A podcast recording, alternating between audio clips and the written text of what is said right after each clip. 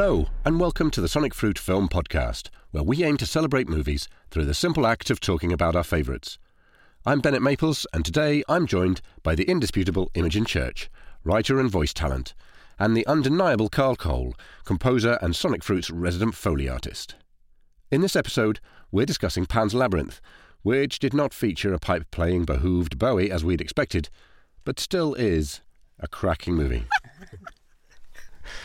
That was beautiful. Now I'm going to start in the interest of openness and honesty and say that the three of us did assemble a few weeks ago and attempted to do this one, and some of us hadn't watched the film. For a while. Yeah, When you say some of us, you mean you and me. yeah, I do. Bennet. Yeah, Carl watched it, yeah, I did. did loads of research. yeah. So we've given Had him time to forget that. Yeah. and now we've watched it. so we're gonna we're gonna sound like we know what we're talking about. Um, but it turned out for this film that it mattered It did. because it's an odd one. We couldn't wing it. No, it's As a. much Re- as I we think it's a tried. great film. It's probably one of my favourite films it's one of all time. absolutely one of my favourite films Um, ever. and it's tricky to say why because it's it's got oddnesses that shouldn't work, and probably in the hands of other people wouldn't have worked. Tragic fairy tale.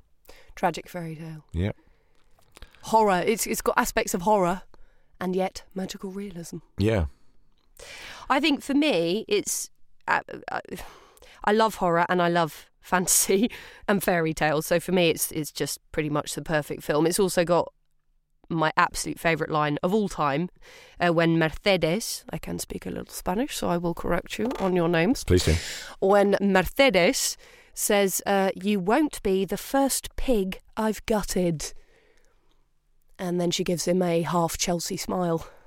That's one of my favourite moments in the whole film. Okay, Tells us a lot about you. yeah, we've think. got we've got Imogen sized up on this They're one. both looking a bit nervous now. They're both fidgeting looking a bit nervous. Of all of the rich imagery that you could have picked from in this wonderful film, you chose that I did. scene in a shed where she cuts him in the face. Yeah. Um, interesting, Yeah. interesting. But it's it's because he's such a He good is villain. Absolutely amazing. Um, From the Vidal, first. is it Vidal? Vidal, yeah. From the first moment, I thought it was interesting rewatching it, trying to pick up kind of the little key points and the script is so tight. I can't i couldn't find any kind of flab in it at all. Every single moment seemed relevant to pushing the story forward. The first time she steps out of the car to meet him and she puts out her hand to shake his hand instead of calling him father. And he grabs her hand and just clenches it. And i was like wow you're not even that you're not beating around the bush at all. We know f- straight off the bat that this guy is a complete asshole. Mm. But again, as you say, beautifully done. Because I'm just going to take it back to what I was saying. It sh- it kind of shouldn't work. He's he's quite a, a sort of pantomime villain, isn't he? Mm. As you say, from the Mm. out, he's the bad guy, and you're going to know that he's the bad guy. Mm. But yet, it's just But brilliantly something balanced. actually something I lots of- noticed. I've, I've seen it a lot, but I hadn't watched it for a period of time until I watched it two days ago. It was the first time I noticed there is actually this little side to him that's kind of in there to humanise him, which is to do with his dad's watch. Yeah. And it kind of made sense for the first time when he pretends to slice his throat in the mirror, and the fact he's obsessed with this watch that his dad smashed as an example to his son of a great way to die. And actually, Mm. he truly believes He truly- in the path he's on. uh, yeah, and actually, Yeah, I think really humanise him, wants to die. Mm. really wants to I think die that's what in makes glory. him more frightening, isn't Yes, it? yeah, that yeah, it- yeah. he's not only a villain; he's a villain with a purpose. Yes, and yeah. that that's Yeah. quite quite a worrying aspect. I think. Um, But maybe that helps the pantomime villain pantomime villain status because it does add that I don't know. I I mean I want to call it a human characteristic because it is. I mean for a psychopath. yeah, Um, as opposed to it just being Cruella Deville, Vil. He's Mm-hmm. got that aspect where you know that actually his dad left him this legacy that he can never live up to. The only way to live up to it is to die, which Well, is awful. I, I think with the talk of pantomime villains, I think it's worth pointing out the scene where he caves a man's head Oh in with a bottle, and I think any kind of sense that he's Well, that's a another pantomime aspect that villain. I wouldn't be able to cope with. But there, there are what two, three moments of visceral violence, really horrific violence, and that's really it. and that pulls him out of that pantomime status because all of a sudden he's. It, Oh, he's that what- is as say, shocking. he's a It's an psychopath. Yeah, incredibly yeah. shocking scene. Um, Yeah. In otherwise, You know, it's been the pace has been. Um, you know, you know it's dark up until Yeah, then, yeah. but I think for me that that point in the Kicks it movie, it, it took a turn, That's and I realised, are gonna oh my be. god, this guy is is truly unhinged. Mm. So I think it's interesting you mentioned the watch as well. I hadn't picked up before when I watched it, but um, I thought this time he's locked into time Mm. where she isn't. She lives in this Mm. timeless Mm. world, and in fact, Mm. not to skip to the spoiler endings straight away, but um, she isn't going to her her existence isn't tied into her Mm. mortal existence at all, whereas his very much is. And actually, I read, I think this was an IMDb trivia, but the if you look, Vidal's office, his the main room that they feature him in, is the inside of his watch. There's, What? there's cogs and things in the. In, it's amazing, and I, I hadn't noticed that before either. But wow, I did yeah, notice he a lives. recurring He lives kind in of time. He's locked in. circular Time. imagery in windows and the lamps, Yeah. which could, I suppose, could be, you know, uh, could reference the clock face. But Yeah, that's some deep shit, but Bennet. Del Toro's detail. I mean, that's Astonishing. just Yeah. a pointer, but it's just extraordinary. And I think probably there's a million things that I, I miss, but you know, it's it's in there at every level. It's amazing. Well, uh, there's a, um, people have drawn comparisons as well between Vidal's room and the the cave of the monster. Mm, Um, mm. The the eyeless. Yeah. There's, there's a name the internet have given him which escapes me at the minute. Um, but the the monster that has that puts his eyes in his hands. I think he's the pale man, isn't he? I the pale they- man. they That's right. Yeah, yeah. Um, and if you look at the layout of Vidal's office and the layout of the banquet room, Okay. they're very very similar Mm. with the way that the banquet is set up and the um, Okay. and the fire in the background behind his chair and things like that. Lots of lots of parallels there. Mm, Interesting. Mm. Should we just go back and watch it again? Yeah. What we need to do is a blow by blow account of everything that happens Every- in the film, in case anyone hasn't seen it. tiny moment. Well, one thing that interests me is that, again, this is one of my favourite films ever. How did he get it so right here and so wrong elsewhere? Where's the elsewhere you're talking about? I think if you don't know, you need to go and watch. There's I don't I don't not like any of his films, but I don't think any of them come up to this standard. I do think this is a unique film, That's even it. for him. I mean, It's I think when you watch everything was, when you watch the others, you can go, okay, this is the guy that should make Pan's Labyrinth, yeah. but still, I struggle when I'm watching it to just go, what is it about this? It's Yeah. so good um, over his his other work because there's still elements of sort of puppetry about it, and there's still elements of you know all that stuff that he does in camera, which is lovely, and I'm a big fan of. Um, but it's still very tactile, and you can still feel the filmmaking process. But somehow in this film, it only adds to the film; it doesn't detract from it. Uh, I mean, I, as I'm saying that, I wonder whether it's because all of that stuff is in the fairy tale world, and there are these two worlds, Mm. and part of that paradox is quite nice that the the post sort of Civil War reality is much more natural, much more straight drama, Mm. um, and then actually set against the sort of slightly puppetry aspect. It, it feels like that helps it become a different world. Mm. Well, it has everything, doesn't it, as a film?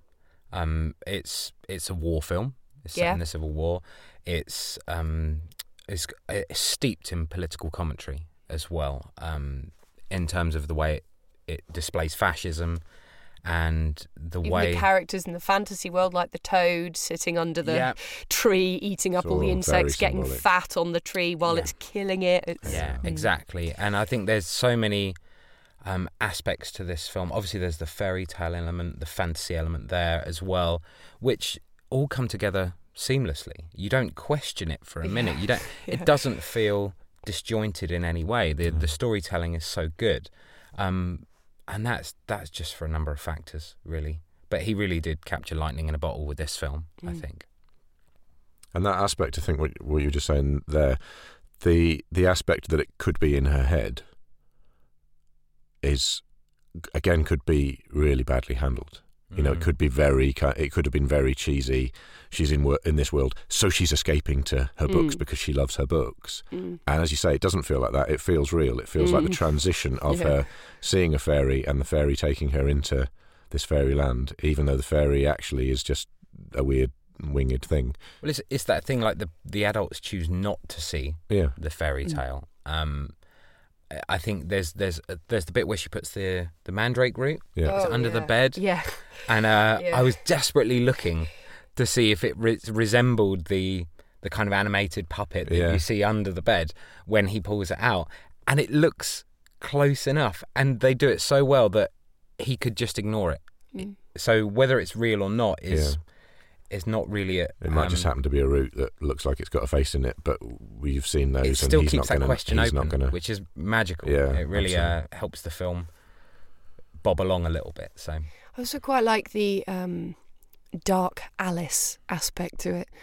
Um, when she gets dressed up in her fabulous green dress with the white pinafore and the green bow, and she comes down, she looks just like Alice from Alice in Wonderland. Mm-hmm. and then she goes over to the tree, and instead of going down the rabbit hole, she goes down into the tree.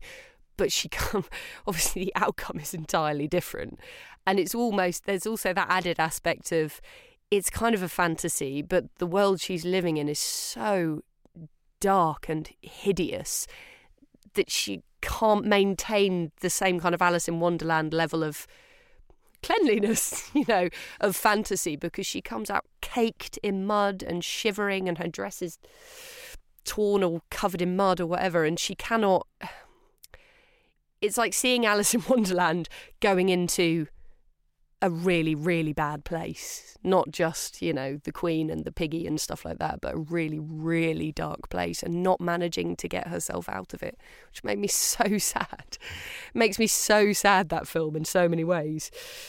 Let's talk about the soundscape of it. Yeah. Soundtrack, I think, is also really interesting um, because it's quite sparse, isn't it? I'll let Imogen pronounce the composer's name. it's We'll come back to Javier, Chat, I'll, I'll tell you in a Javier minute. Navarrete, hmm but she'll I'll do the that. proper pronunciation in a moment. Sure. Um, uh, it's fascinating score. Um, incredibly, incredibly rich in terms of orchestration. Um, very classical European roots to it. Um, more akin to uh, nothing like a Hollywood score at all, which is really, really interesting because I believe that the directors used um, this composer for all of his Spanish-speaking films, but none of his Hollywood films. Okay. So that's that's just an interesting turn. Um, but it's, Because there was quite a lot of pressure on him to do this as a in English.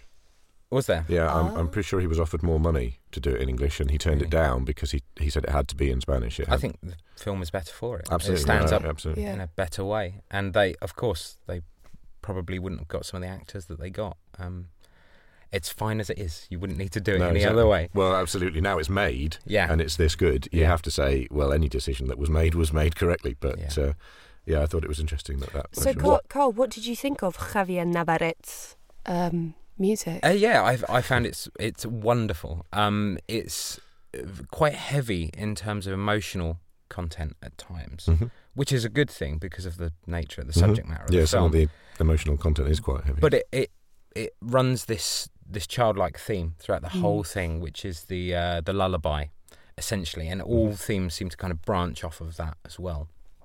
Um, a really, really string laden score. Um, what I found really, really interesting about the score is that when I was researching this film before, it was talking about how this film sits into the um, the rule of threes within fairy tales. And then as I looked at the score again, I realised that the, the actual theme is based in three, and there's three bars of three to make Mm. the theme happen. I just, I thought, love it. oh, is that is that's got to be a conscious decision there. Yeah. The main theme runs three bars of three, um, Beautiful. and I just thought that that must be something there because of there's so many elements of the film within the plot that run in threes. Um, maybe maybe the composer's taken that on board from the director and and run with it a little bit. But it is beautiful. The the melody is very, doesn't very feel like anything in this film is accidental, does it? No. I thought because interestingly, I, I was listening to the the sound the, the soundscape in general, and thought actually there's places where the sound effects sound a little bit um, sort of hyper real. They sound a little bit like you wouldn't have put that sound. You know, it sounds like you recorded it in a booth. Or, Mm. um, but actually, the more I got into it, the more I realised that that also sets that bar of what's real and not what's not real. So sometimes even in the real world, you've got sounds that are slightly kind of too edited and slightly too produced.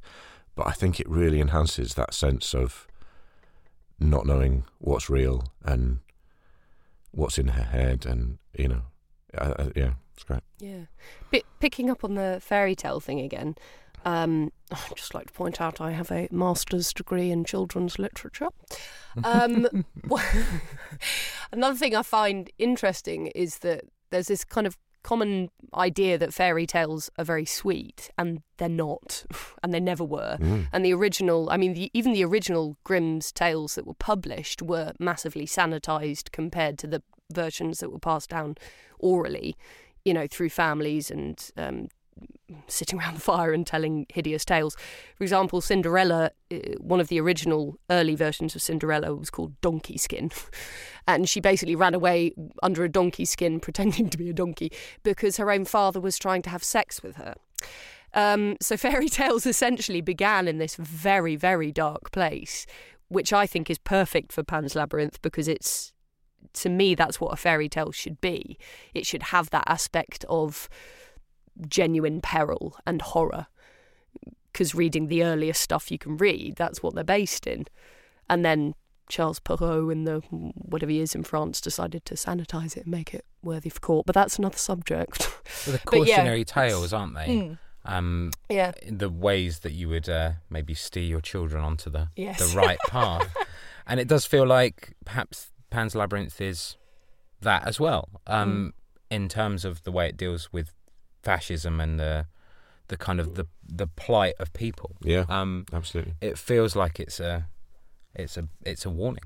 Um, And the first casualty of war is innocence, which is, I think, one of the big themes of it. And despite the ending, I don't know if we discussed whether we would talk about the ending or not. Maybe we don't. Despite what happens We at have the never end, declared that these are all spoilers. These podcasts. so, We have. Yeah, Okay. we should. We should. say Despite the fact that Ofelia dies, which is what she dies. Despite the fact she dies, the little baby brother lives, and that's just this tiny little bit, you know, in the guerrilla that. Mm. group, even if it's just in this one tiny corner, triumph at that moment. And that's the little lift you need, I think. I'm not sure I could have coped if it hadn't had. And she does die to end. allow her to go over to the other side and Yeah, fulfill yeah. her destiny Yeah, and yeah, be the you know be who she she wasn't meant to be in the mortal world for long And anyway. also, obviously, Vidal gets the best ending ever. Tell my son. No. um, yeah, I think it's a great ending to a great villain. Um, for him, I was going to say they go hand in hand, don't they? I think they they cut between. Do they cut between Yeah, each do, other yeah. as as her ending is unfolding? So is Mm. his, and I think that's a really really lovely way to bring both their stories to an end. Um, and like because it's the it's the last thing he'd want as well. It's almost like you're stripping him of all his pride and all his kind of yeah. um, everything he wanted happened in regards to the watch and everything else is is taken away from him. So That's what I was saying earlier. I feel like he has this fatalistic destiny to die young with a mm. small son so that he can repeat what his father essentially left him as his legacy, which is you must die young and a hero in a really exciting way, and your son will hear all these. Oh. Yeah. Um, Yeah, that's beautifully done. which is really nice. I wondered, I was just thinking about what were your feelings about Ofelia's mother in terms of the story? Hmm. I just thought she was a really An interesting question. Imogen. Thank you. Bernard. I just maybe you could have asked us this before we stick this before we decided to record. Feels like something we should have an opinion on. You're right. I just I was watching it and I was feeling that essentially, you know, if if her mother hadn't gone off with Vidal, she would not be in this place, she wouldn't be in this mess, she wouldn't die.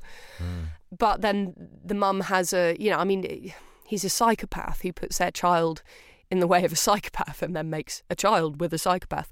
But then there's this really touching little moment where they're lying in bed together and um, Carmen asks Ofelia if she's scared and she says yes. And she says she wants to leave. And then Carmen talks about the fact that it's been so hard and she's been so lonely.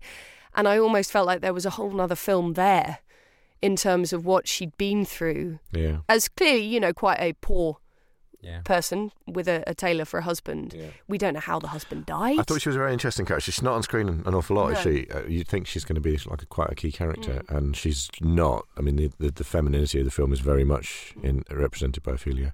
and Mercedes, come Yeah, on. sure. But yeah, I mean, Mercedes is much more of a the strong mother figure. Yeah, yes. that you well, want that's her mo- that interesting, you want isn't it? Because she be. becomes her mother figure in a lot of ways. Yeah, She's there cuddling her and saying, I'm going to look after you, I'm going to come back for you, and she does. yeah. Because she's a strong Yeah, woman, isn't yeah, she? absolutely. I think that's the thing, and and the between the three of them, between Vidal and Ofelia, um, and and the mother, they the mother gets overshadowed oh, totally. character-wise very Mm. much by Ofelia and Vidal, yeah. uh, kind of intentionally Yeah. as well. I think it's not. It's, it's It's- she's a lesser flaw character. it. Yeah, she's a she's a lesser character. But also another way to show how Vidal has no respect for human life. Mm. She's an in, real inconvenience to Yeah. Vidal.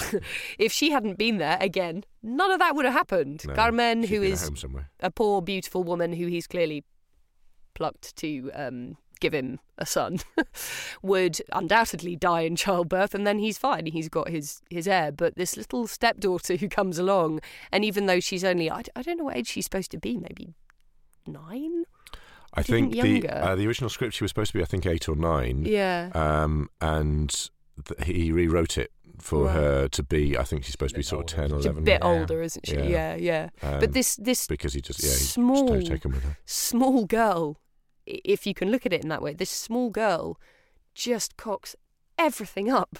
I mean, she is she is the little wasp that gets into the car, stings someone, and there's a massive car crash where hundreds of people die. She's this tiny little element that upsets the balance entirely and leads to most of the fascists dying, you know, and and quite a few of the uh, guerrillas as well. And I think in a way that's wonderful because that that tells us that a 10 year old girl can be so powerful, Mm. Even if it's not consciously. Yeah. But it was through her stubbornness. I mean, it starts when she gets out of the car and refuses to call him father. And that's really the end, that's his demise. And we've Mm. talked about what a psychopath he is and what a, I mean, unhinged, brutal, murdering character he is. And essentially, he's brought down by a 10 year old girl, which I think is brilliant. Absolutely. worth mentioning something here is that even though it's called Pan's Labyrinth, um, it's not Pan. It's No. not, is it? It's not Pan. not- It's really a not It's faun. not called Pan. Pan's Labyrinth Yeah. in Spanish. No, it's um, it- The Labyrinth of the Faun. yes. Yeah. So, um, it's I feel So it's a where did- minor detail, but someone didn't really uh, hit I'm the just- nail on the head yeah. when it came to translating over. Because Pan is a very different. I mean, Pan's a very young. Quite a specific character. Yeah, Yes, a kind of. unique. Whereas a Yeah. faun is a, a mythical species Yeah. of creatures, um, Pan is a unique being. Yeah. So Yeah, it's interesting, isn't it? I wonder. I mean, other than that, the um, the subtitles seemed really good to me. So I'd be Mm. really interesting. I'd, I'd be really interesting. I you wish. are really interesting, Imogen. the subtitles seemed great to me. You know Mm. how sometimes you watch watch a subtitled film and you think, "Oh, I didn't quite hit the mark," or I "That wasn't quite them. right." That would explain it. He, So um, he I th- must have made I made think the he was very unhappy with the Pan's devil with the Yeah. Devil's Backbone, uh, which we haven't talked about, but which I love. Um, well. yeah, I think the, uh, the the subtitles on that apparently he was very un- unhappy with, Mm. so he insisted on on writing the subtitles for this one. So, Guillermo, wherever you are, please tell us why you called it Pan's Labyrinth. I'm just interested, that's all. I, I think I think I might have read something about this. I think ultimately it was just a marketing thing. I think they just felt that we wouldn't understand what a faun was necessarily, whereas Pan was, you know. but he is. I, as, as I'm sure you two know, he is um, a musician. Pan? I didn't know that. oh, didn't Oh, you? Pan. Pan. Yeah. Pan. No, not Guillermo. Not Well, Guillermo. he might be. You might be. I don't want to. I don't want to missell you. But yeah, flute. That was I- it. He's a I feel. Guillermo's in some dark rock band. Oh, that'd be awesome. He's- Some he's a sort death of metal death guitarist, metal, isn't he? Death metal, yeah, yeah. That'd be awesome. the Pans. Um, yeah, I. All I'm, I, I'm just on Wikipedia. So Pan is the god of the wild, shepherds, and flocks, and the nature of mountain wilds and rustic music, and companion to the nymphs. I mean, there's something in there. You so can- don't be put off by the title. Is what we're saying. no, I was going to say you could kind of, you know, there's mountainous, and perhaps it's to do. Oh, I don't know. Or maybe I'm just looking too much into it, and it literally Maybe. was just something they could call it that Yeah. people would go, "All right, Pan." Yeah. but whatever reason, it's gone into the realm of legend to me. Indeed, you should all watch it. Which leaves me to say thank you to Imogen and Carl for joining me, and thank you to you for listening. Don't forget that you can email us at podcast at sonicfruit.co.uk, or you can tweet at us via at sonic underscore fruit.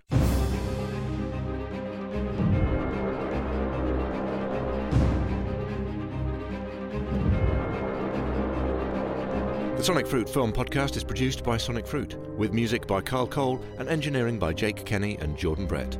For more information, check out sonicfruit.co.uk. Did you record it, Bennet? That's a good question.